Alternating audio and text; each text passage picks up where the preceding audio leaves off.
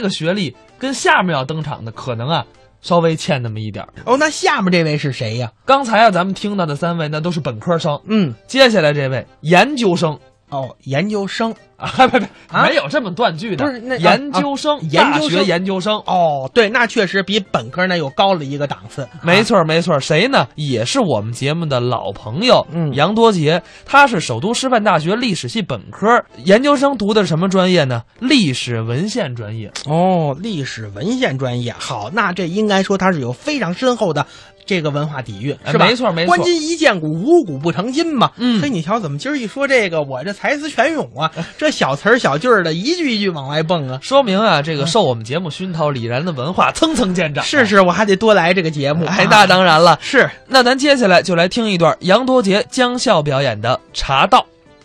江笑是啊，平时在家呀，嗯，喜欢喝酒，就喜欢这个可是我劝您呐，啊。别多喝，怎么呢？酒喝多了伤身，哦，喝多了还误事。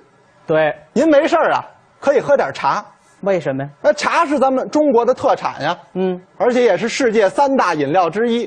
对，中国喝茶的历史很早了，哦，可以追溯到神农尝百草的时候。那么久远呐、中国最早喝茶的地区呢，嗯，是在西南，西南就是现在四川这一带。边陲了。那个地方的先民啊，很早就喝茶了。哦，都是从茶树上摘点叶子，搁在碗里，拿开水一泡，泡茶呀。搁上葱、啊，姜、蒜、花椒、大料、小等茴会儿香吧、料酒，哎，炖肉呢？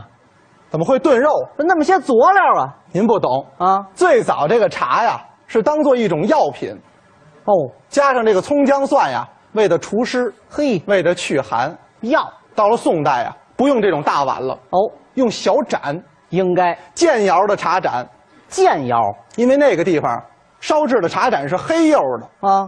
而这个宋代喝的呢是磨好了的绿茶粉，这个东西沏出来是碧绿碧绿的，嗯，绿色的茶汤啊，配上这黑色的茶碗，哦那是相得益彰，好看。非常好看。嗯，而且喝茶呢不叫煎茶了，哦，叫点茶，什么叫点茶呀？就是喝茶有一个汤瓶，嗯，这个是煮水用的，嘿，这边呢是茶盏，哦里边放上茶粉，汤瓶里的水煮好了以后注入这个茶盏，嘿，这叫点茶。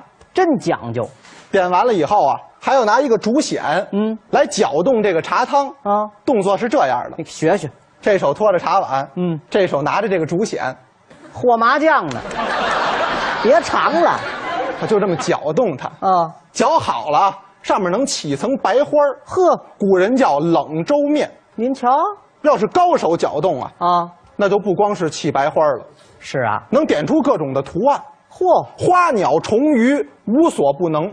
真好，宋代有一个和尚叫福全，嗯点这个最好，好到什么程度呢？嗯，他呀能在这碗里点汉字。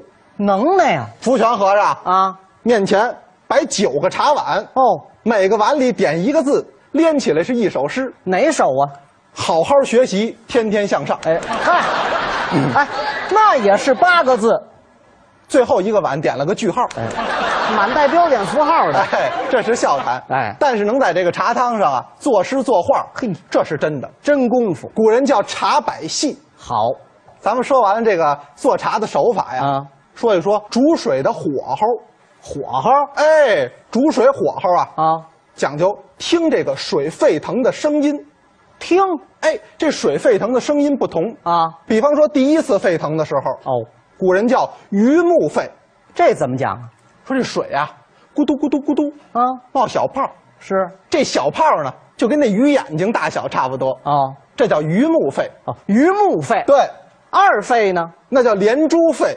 啊，这就快多了，哎，三费老汤，火候大了，哎四费水扑了，哎，水扑了那可不都四沸，您还不煮茶呢？啊，这倒是那水可不得扑了吗？哦说完了这个煮茶的水啊，嗯再说说煎茶的器具。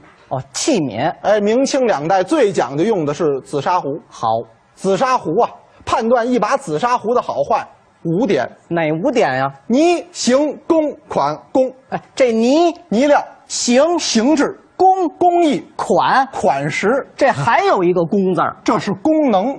功能哎，五点要求哦第一点就是泥料，嗯，对泥料要求啊，一般情况下都是紫泥，紫砂，啊，紫砂壶嘛，没错儿。一般都是紫颜色的啊这种最常见，物美价廉。对，除去紫泥以外呢，是朱泥，猪，朱者红也，哦就是红色的泥料。嘿，除去红泥，还有缎泥，嗯，古朴大方，好粗中带细。要说泥料最好啊，啊，还是他父亲那壶，我爸爸老爷子有把壶，是，泥料特别的好。你瞧，他爸爸爱不释手，可不嘛，哪天拿它泡茶，对那天不小心摔地下了，哟愣没碎，你瞧瞧，泥料太好了，什么泥料？水泥的。哎，去你的吧！刚才是杨多杰将笑表演的茶道，